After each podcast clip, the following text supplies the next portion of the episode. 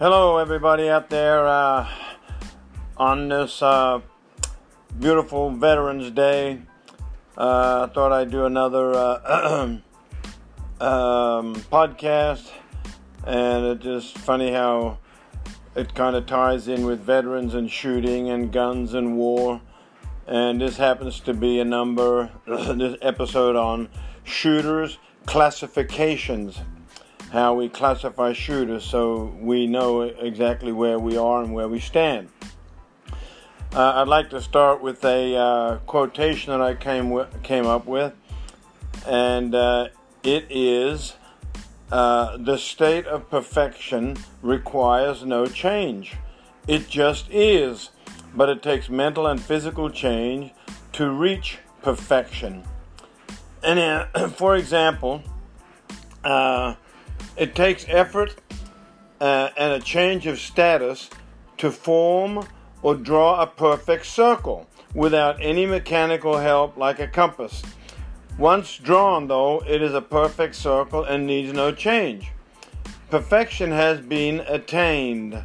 A compass draws a perfect circle every time.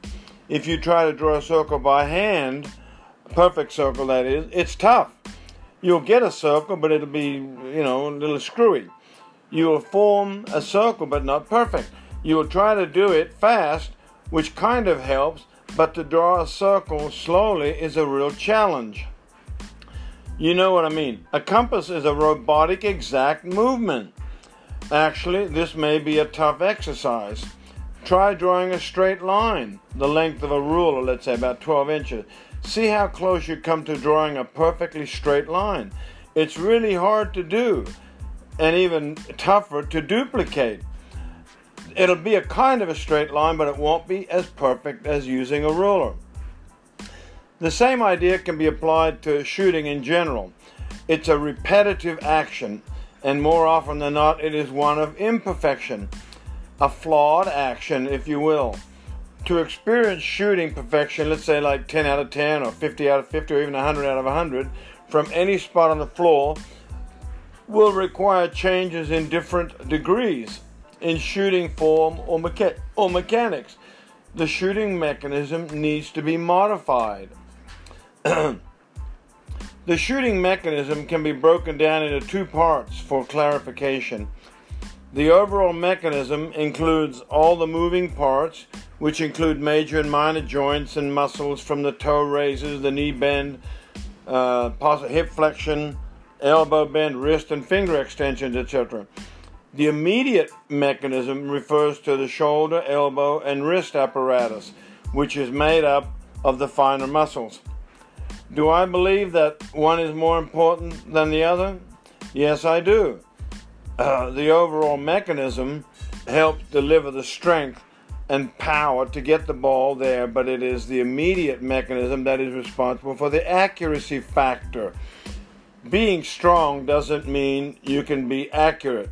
There's, there's a combination of things. When you're trying to make a putt in golf, you only use minor muscles and move as little as possible. Same principle. With this in mind, I have categorized players in four shooting compartments or categories or classifications. I call this my uh, crystal ball theory, which fits players into the crystal ball for easier clarification of a shooter's status. The beauty of seeing into the crystal ball, so to speak, uh, reduces the mystery involved because it adds awareness to the possible problems that a shooter may have. And then once shooting flaws are itemized and recognized, it helps create the clear picture we need and tells us from whence it came, where we presently stand, and where we need to go.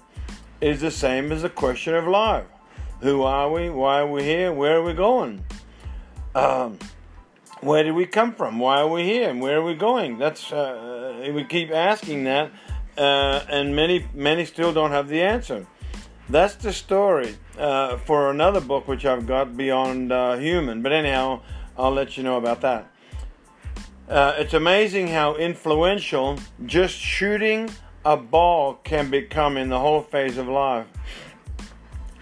Anyhow, uh, the uh, the four uh, classifications of a shooter are the following. Uh, I'll have to say it slowly because it's kind of scientific. The first one uh, is having a genetic aberration or uh, an, an anatomical anomaly. This is recognizing the problem. The second ca- classification is cognitive deficiency, which is visualizing the deficiency. The third is behavioral dysfunction, which is internalizing the deficiency. And the fourth one is habitual inconsistency, which is harmonizing the effort. Great shooters are those that shoot above 90% from the line on a daily basis or whenever they want to. These rare individuals do not fit into any of the above classifications, while on the other hand, poor shooters could be in several classifications at the same time, while average shooters may only fit into one classification. Let me use a great example that you may all be familiar with. My old friend Shaq, Shaquille O'Neal, or the great Aristotle, as he sometimes refers to himself. He fits into Yep, you guessed it. All four categories. Not only is his physical size abnormal, but his bone structure is rigid and inflexible, which, by the way, can be a plus sometimes because it allows for less movement. I am rather inflexible, and I think it helps avoid uh, that extra movement. Add to this a broken wrist in his younger days, and you can see how the anatomical anomaly can apply. Uh, of course, you will all question the size of his hands in relation to his free throw shooting uh, problems. This is a common misconception since many other freaky tall centers, etc., were very good uh, free throw shooters like Yao Ming, Arvydas Sabonis, Lamarcus Aldridge, who could all shoot into the 80s. So it's not a factor. It's not what the size of the body, it's what you do with the size. Also, Shaq was grossly deficient in his shooting IQ or his cognizance or comprehension of scientific shooting principles. While being in the above two ga- categories, it really affected his mental and physical shooting behavior and subsequently his overall shooting mechanism was uh, very flawed. Bear in mind that I was commissioned to help improve his numbers when they won their second NBA championship in 2001, uh, 2000, 2001, or their back to back title, BAQ TO BAQ title, that's what they called it. Using my methods, some of which may be unconventional, Shaq improved from 39.3, actually 38.3 to 69.4 within the eight month season we worked together. My goal was to get him to shoot within the NBA average, which at that time was 71.3 or just about 72%. By the end of the year, the press or the media was not talking about Hack-a-Shaq very much at all. In fact, it was all a hush hush scenario. Lakers did not want to highlight or display the fact that they hired a shooting coach. After two initial months of work together, in his first game of the season, he went 0 for 11 on the line. Of course, all the cameras and uh, TV TVs would focus on me, unfortunately, showing the world that I was his shooting mentor. There he is. There's the guy that's helping Shaq shoot 0 for 11. As long as they did not fire me right then, I knew it would take time, especially with him. He's a unique project, but Shaq was not a normal student by any means. And I told him before we started that if I did not improve him, that his failure would uh, completely destroy my reputation. We worked late into the nights many times in strange hours. Change is not easy, but he put his shoulder to the grindstone, and believe it or not, the last game of the year against Denver before we went into the playoffs, he went 13 for 13 from the line. Luck, you say? I think not. Nothing lucky about the path to greatness and perfection. The harder you work, the luckier you get. You've all heard that before. So, Anyhow, the behavioral dysfunction in free throw shooting is a direct result of cognitive deficiency. And by this I mean that if you are unaware of any scientific mechanics or principles that directly result in inconsistent and inefficient shooting, then what happens is you will shoot in a manner that feels anatomically out of alignment or out of whack. By this I mean a player shoots uh, with a ball above and even behind the head. They may shoot with the ball to the side of an ear, etc. And this is where the problem lies generally. There are as many different shots, uh, or as there are fingerprints. We all shoot within our own comfort zone that we develop when we first start shooting, and unfortunately, this is where the mediocrity and problems occur. Just shooting naturally is not synchronized to perfection. Shooters are not born. Shooting is an unnatural and learned behavior. Otherwise, there would be more naturally great shooters. And that, that that's just not the case. Heck, there's only three to five NBA players in any given year that shoot 90% or above from the line for the season. How come a non golfer, when he first attempts to hit a golf ball, finds it very difficult to even hit the ball? The golf swing is also unnatural and complicated, just like the basketball shot is. Uh, basketball shooting, uh, again, is a firm, educated, formed, and chiseled move, just like a golf swing or a military salute. These are not normal or natural movements. They are if you want mediocrity, but not if you seek mastery. Uh, they are mentally manufactured and manifested into the physical form or something that we can see, measure, and identify in the feedback of the actual shot cycle.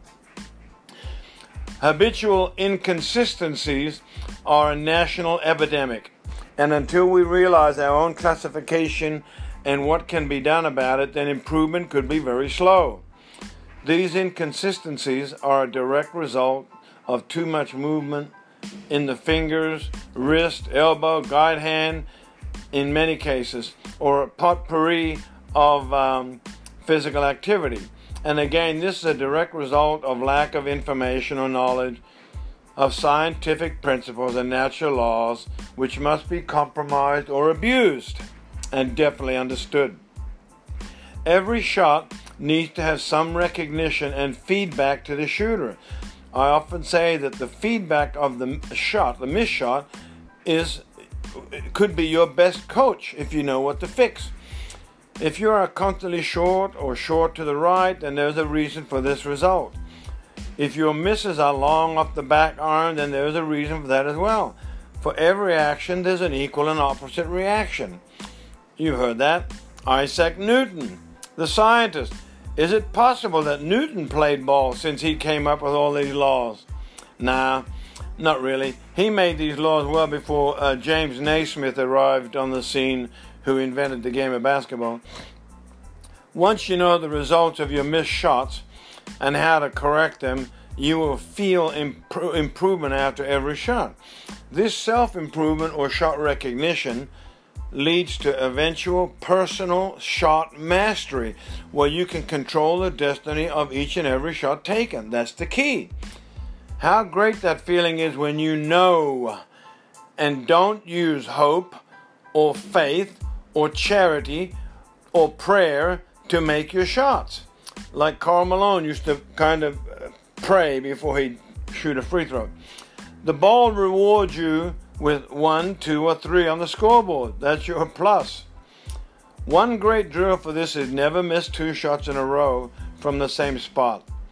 Make the adjustment from the information the previous shot gave you. It really is that simple. It's like being a detective and solving a crime.